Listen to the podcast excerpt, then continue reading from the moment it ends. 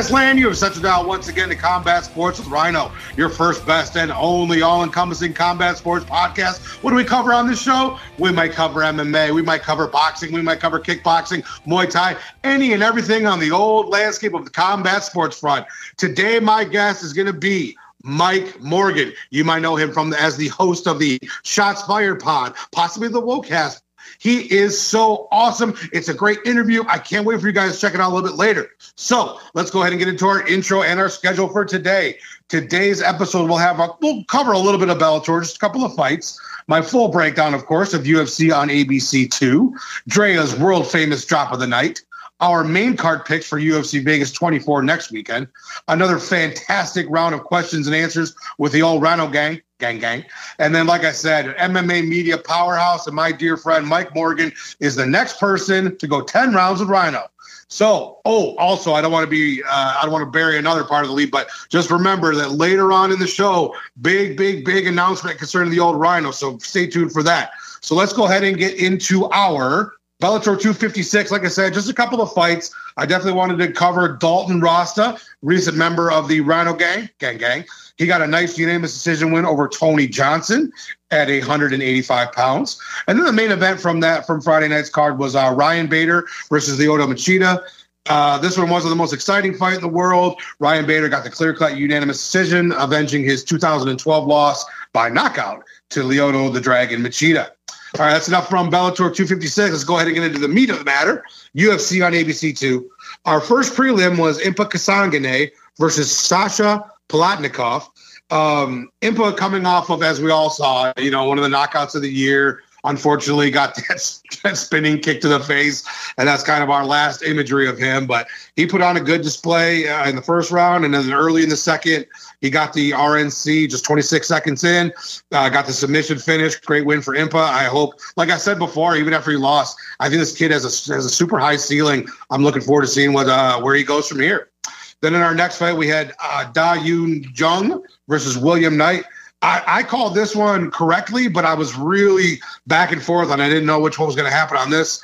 Um, Da Woon Jung got the unanimous decision over William. It was pretty clean cut. I thought, you know, again, it wasn't the most exciting fight in the world, but good win for Jung over William Knight. Uh, then moving into the one that was kind of BS, and I know I'm biased because I've had Jordan Griffin on my show. He's, he's Rhino Gang Gang Gang, and uh, but even with the biased eyes, I thought it was pretty clear cut that Luis Saldana won the first round and that Jordan won the second and the third, but the judges did not see it that way. So Luis Saldana gets the win over Jordan Griffin in the 145 pound division on that one uh, via UD. Moving into 135 pounds, we had Jack Shore versus Hunter Azure. Uh, this was a feeling out process early. Then Shore uh, kind of unexpectedly initiated the clinch. But Hunter ended up on top. I gave Hunter the first round for sure. Azure on top of Shore, landing GNP the last 30 seconds. Um, Azure was was was doing you know more landing. Uh, and again, Jack pressured him up against the second uh, and towards the second, middle of the second, third. Then we get into the third round, and then I was it was Jack Shore. He pressed uh, Hunter up against the cage, had a couple of takedowns. I, I actually thought I was leaning towards Hunter Azure as winning this fight but they gave the split decision to Jack Shore. Again, I don't know. I picked Jack Shore, so I was okay with that, but I kind of thought Hunter won that fight as well.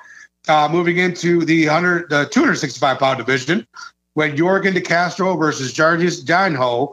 Uh, Yorgan, who I love, I've had him on the show recently. What a great guy. I think he's a really good fighter with lots of power. He ran into a really, really big shot. It was a huge KO in the first round for, for Danho. Um, yeah, it was a straight right hand put put Yorgan on the mat. It, it happens, especially in the heavyweight division. The commentators even said, look, in this division, no matter what, if you get hit just right, you will go to sleep. And that's what happened. You know, it's no there's no skin off Yorgan's nose. It's, he just literally got caught with a really hard shot behind the ear. Uh, Jarjis, yeah, Danho got the big win. That's all there is to it. So still love you, Yorgan, and I, we, I, we really hope to see you back. Uh, and then next moved into this is what this was my fight of the night, guys the the 155 pound divisions, John Makdessi versus Ignacio Bahamondes. This one was awesome. Ignacio was using his range and head movement early, cl- collecting some really nice, um, quick, quick jabs. You know what I mean? And then he got some nice body shots in there. It was all going well for Ignacio early, and then John hit him with a huge punch, put him on his ice skates. uh, really made him kind of have to respect John a little bit more and not pressure so much. The second round, again, they were trading. It was beautiful. Both guys landing huge, hard shots. Uh, they both hurt each other. Uh, it was more of the same in the third. I mean, really, both had success on the feet. I, I thought it was such a close fight. I did give it to John Makdessi as well, which is why the judges saw it. Well, two anyway, because it was a split decision for John Makdessi. But for me, this was my fight of the night. This was the most competitive. This was the most back and forth. This had the most violence. It was just awesome. Big shout out to John Makdessi and Ignacio. Fantastic fight for both of you guys. So then we move our way back. Well, we stay in the 155 pound division. We had Mateusz Gamrot versus Scott Hot Sauce Holtzman. Uh, this one was an early single leg takedown for Gamrot. Uh, and then Scott got dropped by a beautiful dude, and I mean beautiful, crisp, straight right hand. Jumped on top of him. This is the second round. Jumped on top of Hot Sauce. Got the little bit of ground and pound for the finish. Big second round TKO win for Mateusz Gamrot over a very tough Scott Hot Sauce Holtzman. Very cool fight. Moving into the feature prelim, we're also again staying in the lightweight division. We had Jim Miller, and before I even get into the fight, because there's not a whole lot to talk about, eh, what an impressive feat that he set a record. Uh, his record-setting 37th fight uh, for the UFC, and I think he had 49 overall. What an incredible feat for a guy uh, who's been around for forever, who's been competitive with everybody. Great job for Jim Miller. Jim Miller started out well. Um, you know, Joe Solecki pulled guard. Jim Miller stayed on top pretty much the whole time. And then the next two rounds were just Joe taking Jim down, getting on top. Not a whole lot happening.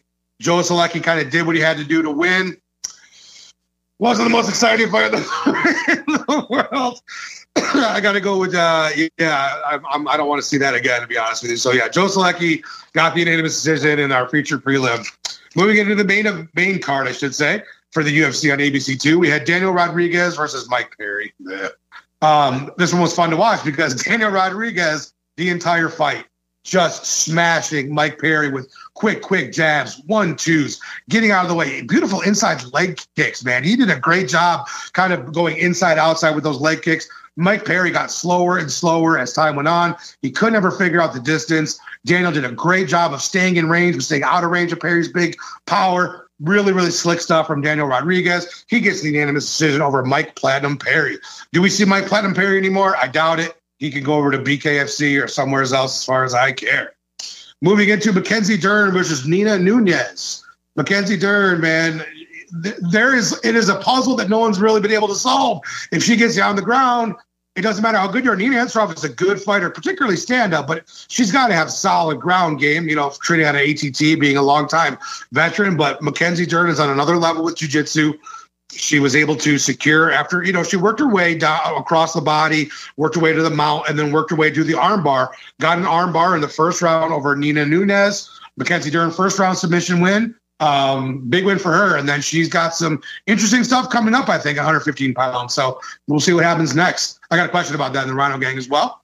Um, then we move into the middleweight division. We had Julian Marquez, the Cuban Missile Crisis, versus Smiling Sam Alvey. This one was a fun first round. A nice left early from Sam Alvey, hurt Julian. Uh, they had some nice, nice exchanges. Both guys kind of got hurt in the first round. They were really coming out hard. And then in the second, boy, Sam landed an early hook, which seemed to wake Julian up, and then Julian landed his own left hook, dropped Sam, jumped on top, hammer fist, hammer fist, hammer fist, dude. Then he slapped around, turned around, kind of got a rear naked choke in a squatting position. Julian Marquez put Sam Alvey out. Second round submission for Julian Marquez over Smiling Sam Alvey at 185 pounds. Moving into our co-main event, I call this one way wrong, dude. we had Super Sodiq Yusuff versus Arnold Allen. Um, again, I thought Super Sodiq was going to be able to catch Arnold. I, I think Arnold Allen is a fantastic fighter, and I think he has all the tools to be a fan, you know, a, a top level guy moving forward at 145. But I thought Sodiq was going to be able to catch him. Not that way. I thought um, you know, they were pretty close. Sodiq actually outlanded Arnold, but when Arnold hit him a few times, it really hurt him. Uh, he had a straight left that hurt Sodiq early. Arnold's head kick wobbled Sodiq in the second round. Sodiq was able to clinch and kind of, you know, clear the cobwebs. But the first and the second clearly went to Arnold with those big, you know, dramatic strikes. The third round really could have gone either way, but it was the right call to give Arnold Allen the uh, decision in that one. So I definitely had that one wrong. And speaking of ones that I had wrong, we got Kevin Holland versus Marvin Vettori. So Kevin Holland just on three weeks' notice uh, came out, came in on short notice to fight Marvin Vettori, who was supposed to fight Darren Till. This one was the first round. I could see Kevin Holland what he wanted to do: throw nice kicks, keep distance, stay away from Vettori. Vettori took a little while to figure out, but then almost literally you could just kind of copy and paste rounds two through five. Just Marvin Vettori bowling his way in, either pushing Kevin up against the cage or getting a takedown in the middle, getting on top, staying on top, not doing a ton of damage, but not being, you know, hardly ever was able Kevin able to get him off of him, at least in a timely fashion, and then get his own offense off. So yeah, very, very clear unanimous for Marvin Vettori and kind of a snoozer of a five round decision for Marvin Vettori. So that is our recap of UFC on ABC2. D Reigns, let's go ahead and give Drea a call and get her world famous top of the night. All righty, ladies and gentlemen, let's get into our world famous Drea's drop of the night. We've got our future player Drea joining us again once this once again. Yeah, once again. Once again this week. future player Drea. There was a bevy of things to choose from that could amount to Drea's drop of the night. Which one did you land on for this week's world famous Drea's drop of the night? Drop all I can say is, holy shit, heavyweight knockouts are nasty. Uh, my Drea's drop of the night is going to come from UFC. Uh, Jarjis Danho versus Jorgen De Castro. Uh, just three minutes into the first round, De Castro, um, he was starting to open up and walking Jarjis down. And then Jorgen threw a jab. Jarjis slips it, throws this short right hook right to the temple of Yorgan, and it was just lights out for DeCastro. Uh, he folded him, he dropped to the ground, and it was it was Dunzo. So my Drea's drop of the night goes to Jarjis Danho. Boo. I know. I wasn't happy about it. I was really rooting for Yorgan, and Of it's unfortunate. you were. He's- Yeah, know, It's unfortunate that he took the, the L like that, but it was a beautiful drop. So Absolutely, yeah, no question about it. I don't mean boo that you chose that. I just mean boo that it happened. yeah. Um, so yeah, big, big, big win for for Jarjis over our guy Jorgen De Castro. So Mhm. let's go ahead and look ahead to next week's card. Right now, they've only got four on the main card. I'm sure that will change to maybe five, possibly six. We know how they work. But right now, there's only four listed fights on the main card. So why don't we go ahead and get our picks into those? And once again, Drea and I tied last night in our picks. I was beating her, and then Vettori had to go and put on the snooze fest win against Holland to give her the win. So, I mean, not the win, the tie. Well, I lost my losing streak. I guess that's good for you. We're Oh, we tied, but I lost I my losing tie. I would rather lose. I know. All righty, so let's go ahead and get our main card picks. Of course, I will go ahead and get us started. I've got Drakkar Klose over Jeremy Stephens via KO in the second round. I think this one has all the capability of being a fantastic knock down, drag out, stand up, just lead type of fight. Drakkar Klose over Jeremy Stephens, KO two. What about you, future player, Drea?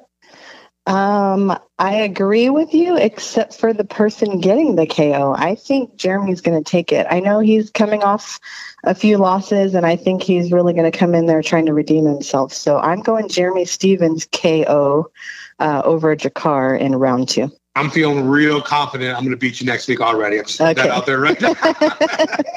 I'm hoping. Uh, I like Jeremy Stephens, so I hope he gets a win because he, he I think he's had four losses. Well, let's go ahead and move into our next fight. We've got the heavyweight collision between Juan Espino and Alex Romanov. I had a very hard time with this one. I went back and forth. They are both very evenly matched, really, really skilled heavyweights.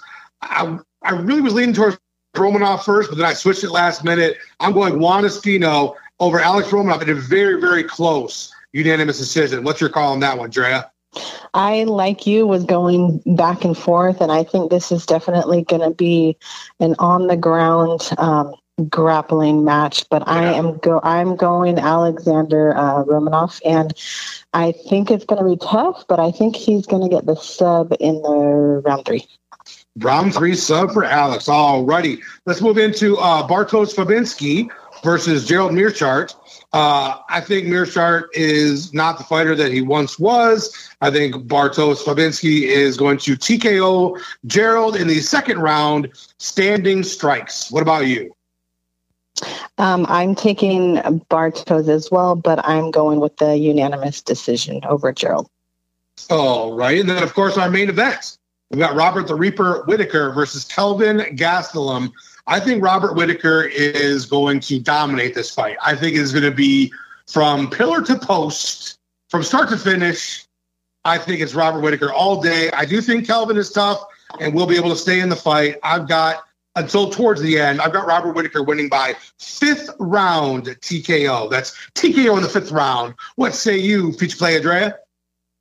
I am taking Whitaker uh, with the unanimous decision. I think Kel- Kelvin's going to be not necessarily a tough fight, but he's he's going to stay in it with him. But I do think that Robert Whitaker is just going to outland him. He's going to outpoint him, and he's going to get the the UD. Fair enough. All right, let's go ahead and dive into our Twitter questions. And our first one comes from our dear homie from up in Canada, Raging Sweet Potato. Raging, what do you got for us this week, my dude?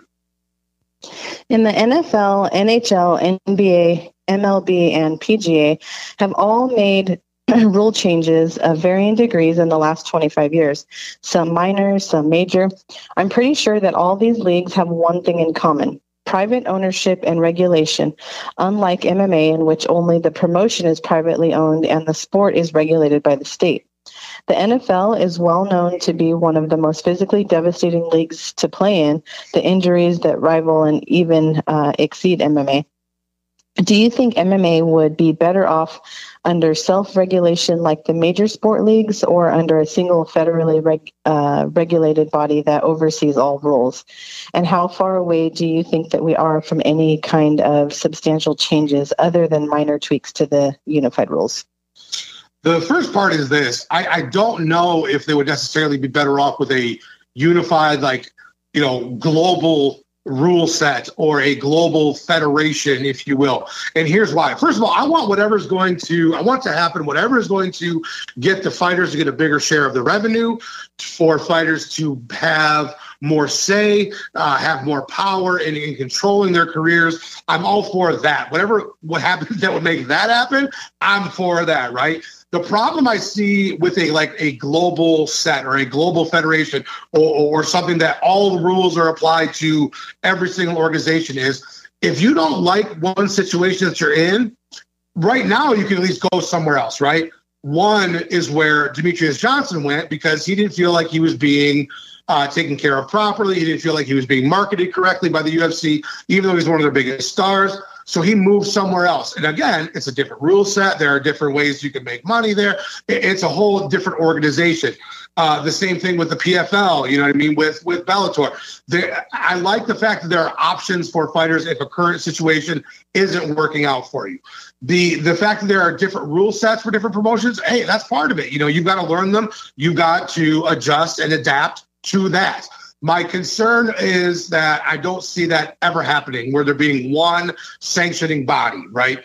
It never happened in boxing, really. It never happened in any other combat sport where there's one sanctioning body that goes across the board, everybody follows the same thing. It just I just don't see that ever happening, dude, because that would require people like Dana and other organizations, um, presidents, CEOs to relinquish some power and some control. And I don't see that happening anytime soon, to be honest with you. Um, I don't mind there being different rule sets from different organizations. But again, at, at the end of the day, I want whatever's going to happen that will get fighters a greater share of the revenue that comes into the companies. So whatever that takes or whatever that means, I'm on board with that, my friend. So thank you very much, Ray Sweet Potato. That is a great question, my dude. And our next one comes from Steffi Haynes, my dear friend, from the Mookie and Crookie Show and Bloody Elbow. What do you got this week, Steffi? Were you more frustrated with Holland during the Brunson fight or the Vettori fight? I was far more frustrated with him for the Vettori fight. Um, I, I kept thinking, like, during the Brunson fight, like, okay, he's going to get up. Like, this time he's going to get up. No, no, no, this time Kevin's going to get up and do something. Like, ah, it's going to happen. It's going to happen. And then, it, like, it, like it never did. You know what I mean? It just never happened. With Vettori, now, granted, I cut Kevin some slack because it was a short notice take. I, so I do cut him some slack. But I thought for sure in the intermediate time of the last few weeks of the Brunson fight and then last night, his coaching staff, him himself, would have been just studying tape and drilling how to avoid a double leg, how to get up from the bottom, all of these things, takedown defense, all of these things I thought were going to be not necessarily shored up, but at least improved. Vettori landed like either a tying or a record breaking amount of takedowns from the middleweight division. So clearly, none of that happened in the time between his last fight with Brunson and this fight. So I was more frustrated last night because I thought there'd be some some form of improvement in that area. Not a, I didn't expect a ton, right, because it was a short time between last fight and this fight, but I expected mm-hmm. some, and there wasn't. So I was way more frustrated last night than I was the first one. Um, yeah, so that's my answer on that. Clearly, uh, you know, I know there's a lot of jokes where they need to send Kevin to Dagestan for nine months and he'll come back a phenomenal wrestler. and so, like, like I've seen that, you know, there there is probably some truth to him really needing just just focus on getting up from the bottom, takedown defense, that aspect of his MMA game, because he's a fantastic striker, as we all know. So, yeah, that's my take on that one. Steffi, thank you so much for, if you guys haven't already, absolutely check out Steffi. Uh, not only her work for Bloody Elbow, but her podcasting, Mookie and Crookie Show. She is fantastic. So, big shout out to you, Steffi. All right. If we can go to our next one, I got my girl, Shaylin. What does Shaylin have for us this week? Is Dern worthy of JJ? I mean, worthy is a tough word. Um, do I think she's ready for JJ? No, not yet. Um, it's a great question. I don't think, as far as being like an even matchup, we're not there. If Joanna got caught up in that web that we talked about earlier, that, that is the Mackenzie Dern Jiu Jitsu game, of course, Mackenzie could finish her. But she would have to get close enough to Joanna to make that happen. And I don't see that. I see mm-hmm. Joanna using her beautiful teeps, her lightning fast jab, and all of her great Muay Thai skills to keep Mackenzie away and at bay. Mackenzie couldn't just throw two or three big winding shots to close distance against Joanna, right? Joanna could cut a really hard angle to the right and land like one, two, three, four shots before she even know what hit her, and then she'd be hurt. So again, I think Joanna is still a full level above Mackenzie Dern in the overall fight game. But like I said, if somehow, some way, Mackenzie was able to get her in to her clutches, get Joanna down, she can of course win the fight. Um, but I don't think that happens maybe two out of 10 times. So I pick Joanna eight out of 10 right now versus Mackenzie Dern. Now, can Mackenzie Dern in the next year or two shore a lot of that up and get her her her stand-up game to be able to be at least a couple levels closer to Joanna? Absolutely she could right? Like she's got a lot of room. She's very young. She's a very young lady. She's got a lot of room to grow. But as far as right now, as you're in for Joanna, I don't think so at all. Uh, do you have a do you have a chime in on this one there, Peach Clay Andrea? Not really. I'd have to agree. I mean, I, I have seen that Dern has improved on the feet quite a bit um, this past year in comparison, you know, to how she was, but she's still pretty um, unpolished, has wild swinging, and I I think JJ would definitely piece her up on the feet, um, not even giving her a chance to, you know, to get her on the ground and submit her. So I'd have to agree. I don't, I don't, I hate to say the word worthy because Dern has, you know, shown a lot of improvement and she is, you know, a very good fighter. So, you know, worthy. Yeah, she's done some good stuff, but I, I don't think she's ready. That's for sure. All righty. Well, I appreciate your taking on that one. Shaylin, my dear friend, thank you so much. What a fantastic question. Already, feature play, Andrea. That's our three Twitter questions for today. Of course, we appreciate you coming in and not only knocking out your Drea's drop of the night out of the park, but then getting into our Twitter questions. And of course, our predictions for next week, which I'm just really hoping do not end up in a goddamn tie again. no, I hope not. I know. I hope not too. So thank you once again for joining us this week. We'll have you on again next week, of course. All right. See you next week. All righty, Rhino Gang. Let's go ahead and get into our voice questions. I know our first one comes from my homie Juice from the Friendly Sparring Pod. Juice, what do you got for us this week, my dude? Oh, hey, Rhino. It's Juice from the Friendly Sparring Podcast. I want to talk about Arnold Allen. A lot of people from the UK think that he is their best shot at uh, a new uh, their next champion. And I would tend to agree with that. And sometimes I think it's their. I mean, sometimes they say the best shot. Sometimes they say, well, he's the next champion from the UK. And sometimes I think it's their bias. But sometimes I'm like, I mean, he's got the skills. Um, a lot of people rate Sodiq Yusuff very highly. And uh, I do as well. But I still had Arnold Allen going into this matchup. Uh, I thought he was going to edge it out like like he did. So um, what are your thoughts on his ceiling? You know, does he contend for a title? Is he top five. What do you think? Get at me.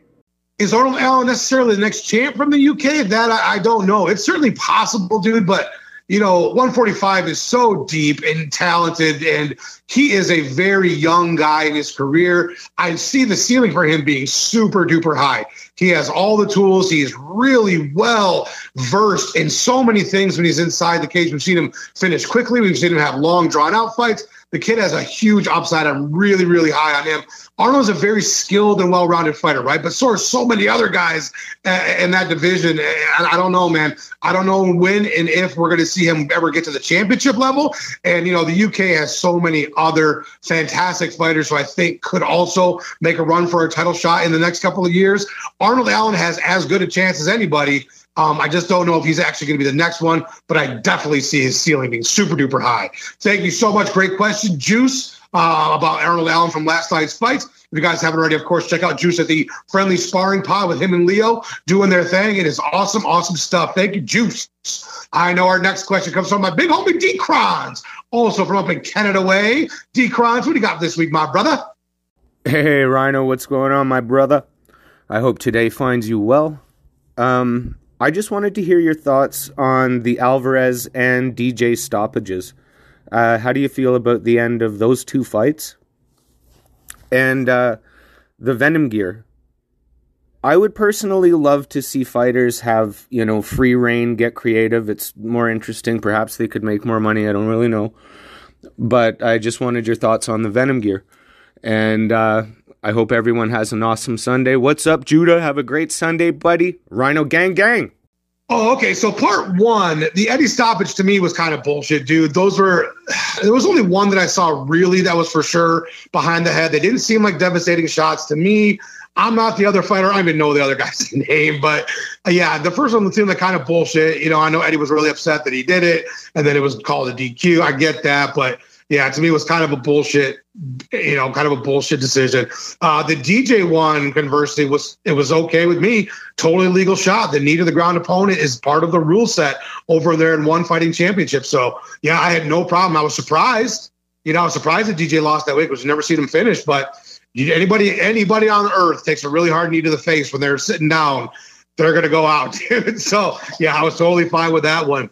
Um, I'm with you, and then I prefer that the like I prefer the time when fighters could have completely custom shorts. They could do whatever they want. They could have their own color schemes. They could be creative, not just kind of like help fit their personality, but kind of increase their little bit of profit, right? Because they could get sponsors on their shorts. So I know it was never a ton of money, but it was a little bit of extra money. For somebody, you know, maybe who makes 10 and 10, you know, to get an extra couple grand to have some stuff on your shorts is a big deal.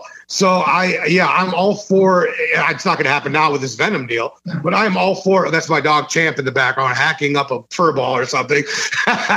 so Champ, Champ is joining the conversation. But yeah, dude, I, I'm. I mean, the Venum shorts are what they are. It's just like Reebok 2.0 to me. You know, I think some of their stuff looks pretty cool. But yeah, I just wish they could go back to having their own custom shorts and doing it up the way that they want to do it. So yeah, um, that's that's my opinion. So I definitely share that opinion with you, D Crons.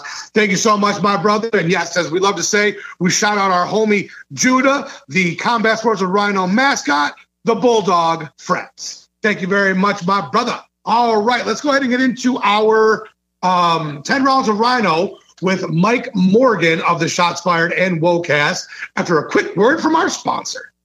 Hey, Rhino Gang, are you looking for a piece of furniture to tie the room together? Maybe make it feel a little bit more homey? How about a beautifully restored dresser for the bedroom or an end table for the family room? Well, look no further than my good friends at K&R Designs. You got a piece of furniture that needs restoration? They got you covered. Looking for a new addition to your home decor that's already been beautifully done? They got you there too. We're talking dressers, armoires, kitchen tables, cabinets, nightstands, any and all wood furniture you can think of, they've got or can get for you. So check out K and R Designs in store at 101 West Chicago Boulevard in Tecumseh, Michigan, or on their website, K and R CustomDesigns.com. Check out their Facebook page, K and R Home Deco, that's D E C O, to see everything they have and the amazing work that they can do.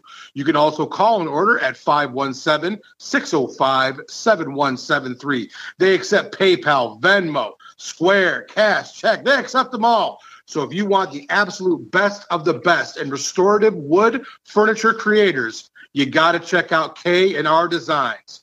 Tell them you're a member of the Rhino Gang, and that'll get you 20% off your very first purchase. Once again, check out K and R Designs. Combat Sports with Rhinos, proud sponsor.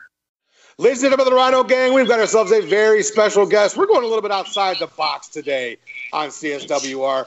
We don't have a professional fighter today. No, no, no. That's been done. Today's episode is featuring my man, the man, the myth, the legend, the host of the WHOACAST and Shots Fired Pods, my good friend, Mike Morgan. Thank you so much for joining us today, sir.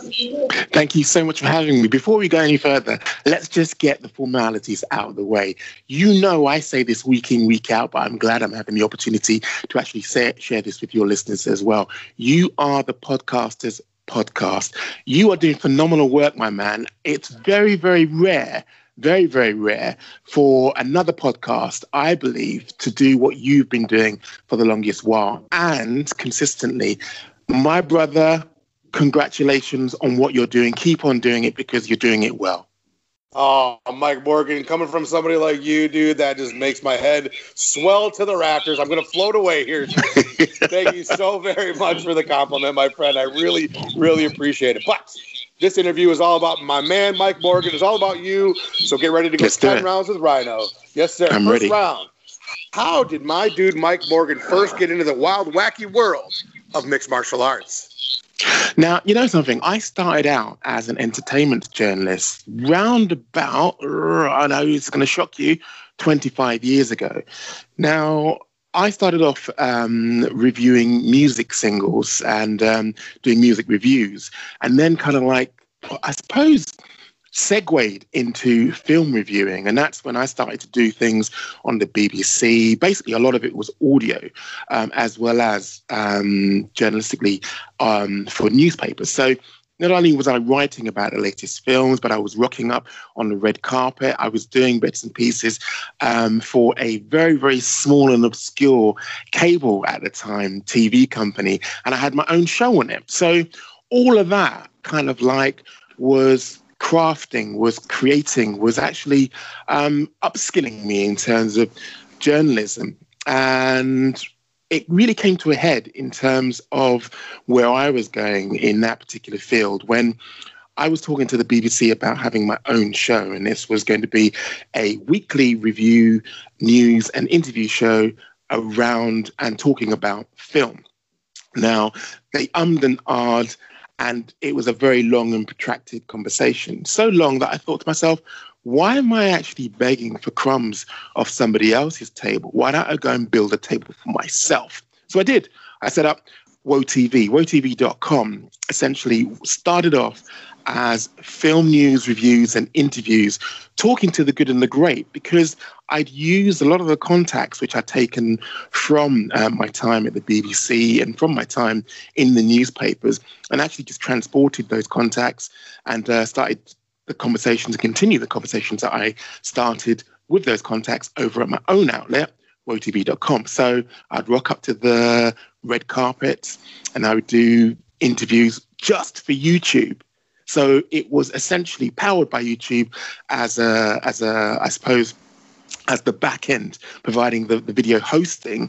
And I would basically just put together interviews with those people on the red carpet, sit downs. They were big names as well. I was really proud of that, you know, the, the client list. I mean, you know, okay, he's he's he's fallen from grace now, but Kevin Spacey I had on the show, uh, Brandon Routh, Ice Cube. I mean, you name it. There were some real big hitters. So, having started off WhoaTV as an entertainment channel, I have been a lifelong, I'm talking from the inception of UFC, uh, mixed martial arts fan. So, having seen the landscape, it was bare. There was nobody actually doing reportage, nobody doing interviews, news, or interview um, reviews um, on shows, or even backstage stuff, getting like an insight into what actually goes on behind the curtain. I thought, I'm going to be that guy. So then I segued into doing interviews, news, and uh, reviews for MMA. And that's where WhoaTV was actually born. WhoaTV has as the form that you see it now, and that is primarily dealing with news, reviews, and interviews, not just uh, in the written form, but also podcasting. Because as you know, I also run the WHOACAST and Shots Fired with uh, three formidable hitters: G, Chisanga, and Kairos in the uh, MMA sphere space. Don't, don't go too far into those guys because I got a question about those specifically a little bit later. Uh, Okay. so, dude, you you segued perfectly into the next question, Mike. In addition to MMA, you have you've been a guy who's always been huge into movies, uh, as you like to say, the cinema. was there a particular was there a particular movie you remember like as a kid or as a young guy where you were like fascinated where it really drew you into the world of movies more so than others like a poignant moment in your you know cinematic life 100%. I would say, um, without hesitation, it would have to be Citizen Kane. Not only with the performances, Wow. because I love the theatrics of the setup. Not only were the performances brilliant, enthralling, not only were they captivating and beguiling, but the way in which the cinema roves from foreground to background to basically the way in which cinematography and photography was actually employed in that film was groundbreaking for the time. And not a lot of movies have actually um, captured that spirit since. So not only was it performance led um, not only was it a visual masterpiece, but the story in terms of narrative structure, the way it goes backwards and forwards in terms of time, and you know the, the structure in terms of storytelling, absolutely amazing. So that for me kind of like stands not only this test of time, um, both uh, visually but thematically and narratively. That's why it will always be my standalone piece when I point to what is, I think, quintessential in terms of cinema. Absolutely, dude. The the thing you kind of touched on as well is you've interviewed many people in the entertainment world before you got into the MMA world. Do you Yeah. remember your first what, what we would call like a famous fighter that you interviewed, and how did that actually come about, and how did that go off for you?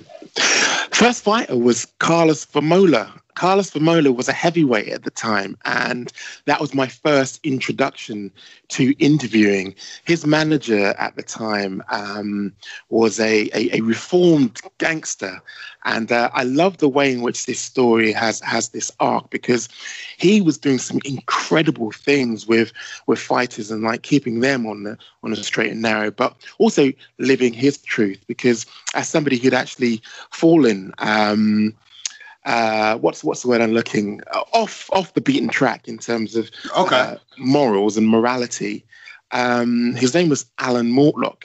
He'd actually gone back um, to what essentially was his calling, and that was, I suppose, being a standard bearer for um, fighters and how you can actually make it out of uh, the quote unquote game. So, Karlos Vemola was my first muse, as it were, and um, we put together um, a, a piece which was essentially a, a behind the scenes look of him actually preparing for a fight. And I have to say, it was many, many moons ago, but it's it stuck out to me because I made a lot of mistakes in the actual filming. I made a lot of mistakes in terms of narrative structure. I made a lot of mistakes in terms of editing. And that always, I would say, enabled me to kind of like use those learnings to catapult me onto, you know, um, bigger and I, su- I suppose more grand productions. And, and you know, really and truly, I, I've got a lot to, to, to thank Karlos Vemola and indeed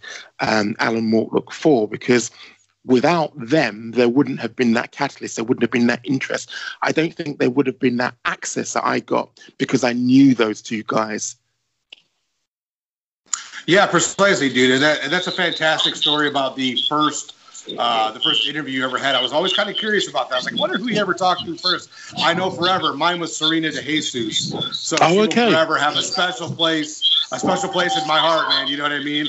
Because she was my very first interview of somebody in that world. Uh, Yeah. And I absolutely loved it. So yeah, it's definitely sticks around. So Mike, I too, you and I are men of a similar age. You and I have been around for a long time in this game. The- I, I, I was one of the dudes in 1993 who got UFC one from Blockbuster on VHS, bro. Mm. So I know, you know, we've both been around a long time. We've seen kind of the progression of you of the UK fighters coming into high level mixed martial arts. I have a very distinct feeling, of course, with the growth of Bellator and the UFC as to why. But I think an under appreciated or maybe underlooked at storyline is is Cage Warriors. I think Cage Warriors as a promotion has been a fantastic feeding ground for fighters from the UK to develop skills to have high level competition previous to getting into what we call the big promotions. Yeah. Do you have kind of an do you kind of think the same thing about Cage Warriors? Do you see that as being one of the reasons that the UK has really caught up to other parts of the world as far as, you know, having stars of the UFC, even having Michael Bisping as a champion or, or whoever? Do you think that is one of the main like driving forces as to British MMA's success over the last 10 or 15 years? I would say that they have been um, uh, the ultimate um, breeding ground, feeding ground, proving ground for those fighters who are actually looking to get into the UFC or even larger promotions. But I think it'd be remiss of me if I didn't actually also make reference to and call out and actually, you know, give their flowers. Um, Ultimate Challenge, uh, UCMMA, uh, formerly known as Cage Rage. We have to remember a lot of the big name fighters that who actually went on to um, the UFC, you know, actually cut their teeth in Cage Rage. But as well as that, BAMA, uh, I think, if I remember rightly, they're called the British Association of Mixed Martial Arts. That's they were an yeah. integral part as well. So I would say, as well as Cage Warriors, you have to, you know, pay tribute, or I have to pay tribute to UCMMA and BAMA. Um, I would say those three um, would be the the pinnacle and uh, highly regarded within UK mixed martial arts when it comes to you know talking about this sport. I definitely am glad you brought up cage rage. I specifically remember because you know before I was huge in MMA, I've been a boxing guy my whole life. You know, I Yeah. remember a David Haye fight. I don't remember which David Haye fight it was, but I remember David Haye got a pretty significant win. And in the post fight interview, he was like, "They were like, what are you gonna do?" He was like, "He was like, oh, I'm gonna go watch cage rage." I thought, oh wow, you know, this was on a very cool, like a big pay per view, right? On in a boxing world where everybody, everybody's boxing eyes were on it. And I thought it was so cool that such a high level boxing person, a high level fighter, was talking about like a regional MMA promotion. I specifically remember that, so I appreciate you bringing that up as well, my dude. Um, so everyone, And I think- go, um, go ahead. go I, I think just just sorry, just to jump in there, I think it would be again the height of bad manners for me not to also recognise the fact that in terms of reporting on the sport, you know and I know that if you cannot get in, if you, especially when you're talking about backstage, not just reporting from case cage side, if you cannot get in backstage, then your reportage, your stories that you're telling are going to be very, very samey. They're going to be very, very um, reminiscent of what everybody else is capturing to differentiate yourself. You have to kind of like go for a different angle. I would say Dave O'Donnell, who CEO, chief uh, instigator of um, Cage Rage, stroke UCMMA, allowed me that breadth, allowed me that access, allowed me that sort of like um, credibility uh, to be built up by accessing the fighters backstage, which again kind of like built the repertoire and allowed me to springboard into successive uh, interviews. But not only that, to kind of like learn about um, the nuances of UK mixed martial arts as well. So I think that I, I I couldn't actually go any further without actually calling him out because it was Dave who um, led me to Jimmy Manuel. Jimmy Manuel was my second uh, quote unquote muse, as it were, and it was um, Dave O'Donnell who facilitated that. He made that happen, and that's where again a lot of this, you know, it- it's it's it's kind of like goes without saying, but access to fighters is based on credibility, it's based on trust, and it's based on your portfolio. And it was Jimmy Manuel who enabled me to get that portfolio, to actually get that quality. But again, it's the intro thing as well. He introduced me far and wide to people who, you know, have become big names. Without a doubt, dude. And, you know, that's one thing that I'm glad you brought up that I don't think maybe gets discussed enough also. And that's that to get into this game and to become successful at it, you have to have help along the way. You know what I mean? There are so many people who are so fascinated with this world. And without somebody who is a you know, someone who has a reputation as being a stand-up person who actually like grabs you by the hand and pulls you along and gives you those introductions, you're not Yeah. going to get to a certain point. So we all have those people, and I'm, I'm glad that Jimmy Manuel was that for you, and David, the man you just mentioned as well. Uh, great, great stuff, dude. That was a great look, look kind of behind the curtain as to kind of a lot of what a lot of us are looking to do, right? So everybody knows, Mike, I'm a huge Shots Fired WHOACAST fan. I I have been I heard it for the first time. Can we talk Thank you, about man. how this? You're very welcome, sir. Can we talk about how this fearsome foursome came to be? How did the how did this group of powerful, incredible broadcasters come to form one alliance on the Shots Fired pod? I'd been looking for a while for a co-host in terms of somebody who I felt embodied the WhoaTV brand in terms of being brash, being loud, saying things about chess, but more importantly, not afraid to back it in person or online because you can say a lot of things in terms of your viewpoint, but you've got to be able to back it, not just online, but ultimately when you see um, who you're talking about, whether they be managers, whether they be fighters, whether they be individuals within the game. And the only person who was actually on that wavelength, on that brand or living those brand values for me that I saw on Twitter was G. And I love the fact that whenever challenged, she would have really and, and truly no compunction or sorry no um no no kind of like um well leave no doubt in people's minds her thoughts. And she would back that every single time. And i love that courage as well because you know yourself look she's got a lot of haters but she's not afraid to speak her truth and to live it as well. So i actually asked her in the dms look I would be honored if you would actually come and join me to um, co host or to actually host a weekly, because at, at the time I was doing it quite sporadically in terms of um, reportage using um, podcasts. So I wanted to up my game in terms of um, making things a bit more consistent. So I said to her, it'd be great if you could join me on a weekly basis. And she was all for that. So that seemed to be going really, really well. She introduced me um, to Kairos. And I said, it would be amazing if he could actually provide kind of, um, I suppose, a segment giving his views and giving um, his perspective on an issue. So then that kind of like, I suppose, sprung springboard or kind of like segued into like the weekly segment, which he then took over. And then I wanted for a long while to have uh, an additional British voice on there. And the only person I could think of who'd be able to do it justice was Chisanga, because not only does he have the gravitas in terms of he's bringing a professional angle to the party, he's bringing a professional angle to the table because you know he is a he's a he's a proper journalist having worked for you know the broadsheets. But um his perspective again is, is very very on point and it's steeped in experience. But more importantly um he's not afraid to speak his mind and he's not afraid to back it. So all kind of like four of us live the brand values and it's not as though we're kind of like um singing from a quote unquote hymn sheet. These are it's, it's just kind of ingrained in our psyche. So that's how the foursome came together Dude, and it is a powerful foursome nonetheless. I can't imagine anybody listens to my show who hasn't at least checked out the the WHOACAST before or Shots Fired, but it is a fantastic, passionate, incredible look at mixed martial arts and beyond. I implore everybody to at least give it a shot.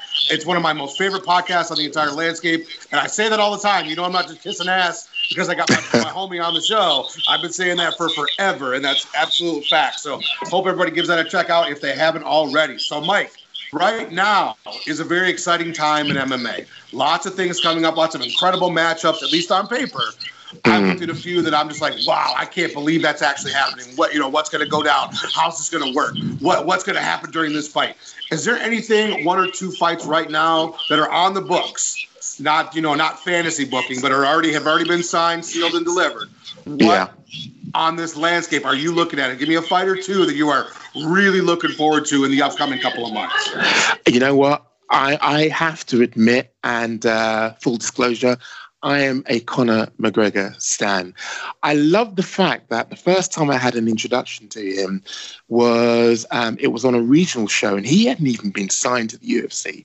I didn't even know who this guy was. He wasn't a name.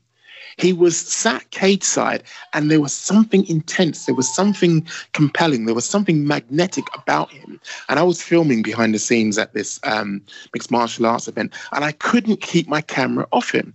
And I just couldn't work out what it was. And I later found out, obviously, seeing him um, do his work on um, Cage Warriors before being signed to the UFC, that, you know, my instincts were right. And like I say, from then, I've been kind of like transfixed on his kind of like journey. And let's face it, look, he has changed the game.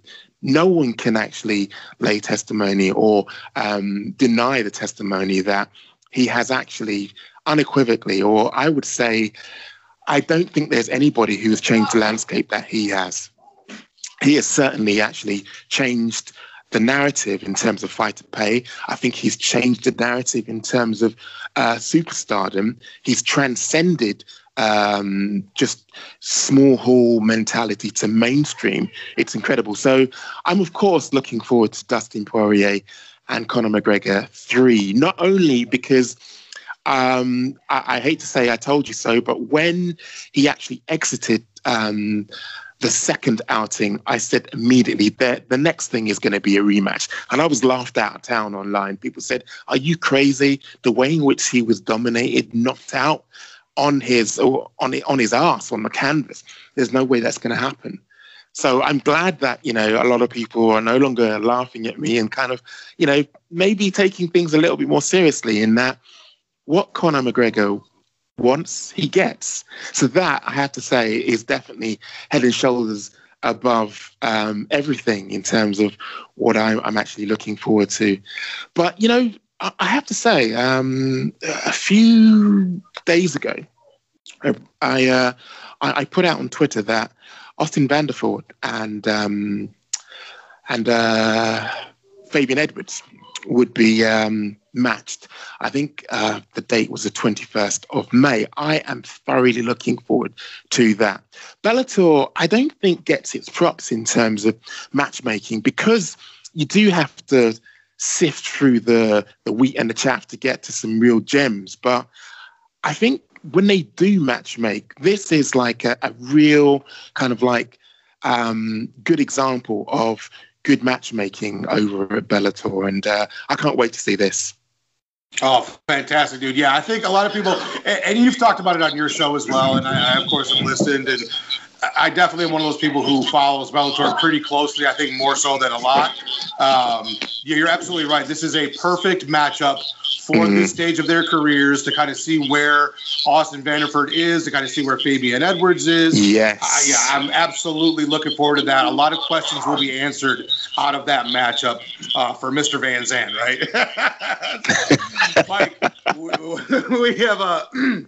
excuse me, we have careened our way into the ninth round and the ninth round is always about food. Now we're switching it up on you. So okay. let's say let's let's say you've had a great week. You, mm. You're fitness. You had a lot. You've had a lot of bike rides. Okay, you're feeling good. You're feeling fit. You're feeling healthy, and you feel like you know what? I have earned myself an indulgence meal. I'm gonna yeah. go ham on my most favorite food that I really just want to get down on. Mm. What are you getting, and where are you getting it from? It is uh, an extra large pizza from Papa John's. Now, I got cursed out on Spaces. Um, if you have not checked out Spaces, head over to my account, get following because Spaces basically is the new clubhouse on Twitter. But I got right. cursed out on Spaces because of my combination. I have a half and half. I have half mighty meaty, and this is like all of the meats that you can think of, whether it's beef, whether it's pork, whether it's sausage, whether it's basically it's every single meat that you can think of on one half. And the other half I have, the other half I have, like like hold on, hold on now. The other half I have is anchovy anchovy and olives is the perfect combination. It is absolutely phenomenal, incredible. So that is my go-to after the hard week, hard drive, hard ride. That is my go-to. Love it. I, I, I cannot say I would have even one slice of the second half of that Mike Morgan special pizza. But as all of you, my friend, I respect your right to have your own taste buds and have your own thought on what goes on a pizza. I am a I am a uh, red pepper, red pepper flake, sausage, and then actually I like chicken. I like chicken on it. So I go Okay. chicken, sausage, red pepper, and red pepper. Sometimes onions, sometimes not, and then hot sauce on the pizza, and then ranch to dip it in. So that's kind of my little weird rhino concoction. So Adam, I'm, I'm not hating on you at all, my friend. So Mike Morgan, we are in hmm. the tenth round. Please Okay. Share your socials and where we can follow Mike Morgan, not only on Twitter, but any of your other social media platforms, where we could catch you on what platforms for your podcast, all of your medias. Let us all know so we can keep tabs and follow along with the man, the the legend that is Mike Morgan. I only do Twitter, if I'm honest with you. And I know this is going to sound like a bit of contradiction in, in terms, but I'm really quite concerned in terms of the data creep, in terms of the data which is being exchanged with big tech. So I try and keep it really simple. I'm at Mike Whoa TV on Twitter. I don't really do Facebook. I definitely don't do Instagram. I don't do TikTok. I don't do any of the cool kids uh, arenas or platforms. I keep it simple.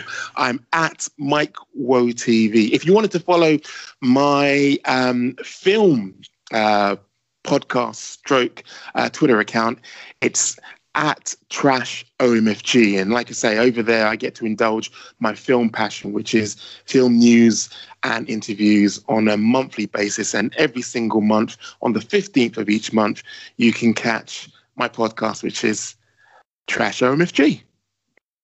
Fan flipping tastic. Mike Morgan, I cannot tell you how much I appreciate you coming on the show today. I love that if we're going to have a switch up and we're going to have somebody not who is a, a member of the in the ring or in the cage fighting, you know, persona, I love having a a guy like you who I not only I look up to as a podcaster but as a friend. I am super stoked to get you on. I'm glad people who listen to my show are going to get to know you on a different level, get to know you a little bit more personally, and uh, I think that only helps everybody moving forward. So again, dude, I really, really appreciate you taking your time. And thank you so much. I, I really, you know, again, I suppose this kind of like segues into something which um, is an appreciation, but also facts. When I was actually um, trying to get content out there, trying to get traction on my content, the one man who came to my aid almost every single time anything was launched, anything was actually um, put out there, was uh, was Zeus from MiddleEasy when he when he when he um, when he owned MiddleEasy. He was the guy who had partnered up with Whoa TV in terms of giving us a bigger platform um, to actually, well, I suppose gain traction and to get our reach out there and to get our name out there. And I just wanted to give a massive shout out to, to Zeus because, you know, from a North American perspective, um, he was able to actually ignite that flame. So thank you, Zeus. Absolutely, dude. Well, again, again we certainly appreciate you having on, and uh, we'll absolutely talk to you soon, my friend. Thank you again for having me on, Rana. It's been such an absolute pleasure kicking it with one of the best in the game. This is Mike Morgan, and I just went 10 rounds with Rhino. Man, that was fun talking to Mike, dude. It's really, I don't know. It's a whole different thing talking to another person in the media game than it is to a fighter. And man, what a fun conversation with somebody who not only I look up to, but you know, it's he's a friend and he is such an an excellent interview. I think I'm gonna have this guy on at least once once a year, man. I love talking to Mike. That was great. So thank you so much again, Mike. And of course, everybody check out either the WHOACAST or Shots Fired or both, like I do, because it is fantastic content. Thank you very much once again, Mike. All right, let's go ahead and get into our uh, shout outs and outro. Of course, to our forum contributors today Rage Street Potato, Steffi Haynes from Bloody Elbow, Shaylin, my dear friend, Juice from the Friendly Sparring Pod, the homie D Crons. Of course, everybody in the Rhino Gang GC, gang, gang, gang. Shout outs to Brat, Miss Fight Diva, Pokey Mama. Thank you so much for posting that picture, Pokey, of your awesome Combat Sports Rhino sweatshirt. That looks so phenomenal and awesome. Thank you so very much. Of course, to my girl Ashley, the MMA nerd, everyone in the PRG. Mark, he's the man at my boxing broski, Check out his newest article from Weak Sauce Radio. It is fantastic. My girl Molly Bell, um, the homie Mixed Man, Unmatched Pod, both the lovely Pamela's, everybody else. Of course, the Drea, my future player, D Reigns, the man behind this operation, the the the engineer, the best in the biz. Of course, Dave Fretz, who puts out the greatest posters in promotional history. My man, the eyesight of graphic design, Dave Fretz. Of course, you guys check out our Redbubble store. Our link is in the bio on our Twitter page. And then the big news for this week is stay tuned. I think it's going to be Wednesday, but stay tuned for a brand new podcast. Don't worry, not leaving CSWR. but a second podcast called the Lion Fight Podcast, all about the lion fight promotion. If you love Muay Thai or if you're unfamiliar with it, if you just love stand up fighting, I'm telling you, you check out Lion Fights on UFC Fight Pass when they have their cards. You will not be disappointed. Dave Fretz and I do watch alongs and we watch them and we are hooting and hollering and having such a fantastic time. It is wonderful stuff. The Lion Fight Pod, hosted by me, Rhino, going to be coming at you this week, all about Lion Fight. My first guest is Ian Greer out of Eden, Minnesota. Uh, Lion Fight middleweight who participated in their fight um, for the last card, which was Lion Fight 65. We'll have a look ahead of Lion Fight 66, which is May 21st. I'm going to have a very special guest joining me as a constant contributor to the show, which I will mention later on down the line. It's a little bit of a surprise, but she is a very well known MMA and Muay Thai practitioner. I'll give you that little tease. So, yes, once again, keep your eyes open for the Lion Fight Pod with Rhino next week dropping. It should be awesome. Can't wait for you guys to check that out. Now, as far as everything else goes, man, let's have a great week together, Rhino Gang. Be kind to one another. Keep your social distance in in public situations. Call a friend you haven't talked to in a long time. Reconnect with people. I mean, I love you guys. The show would not be anything without you. Black Lives Matter, and we will see you next week. Kate Bye.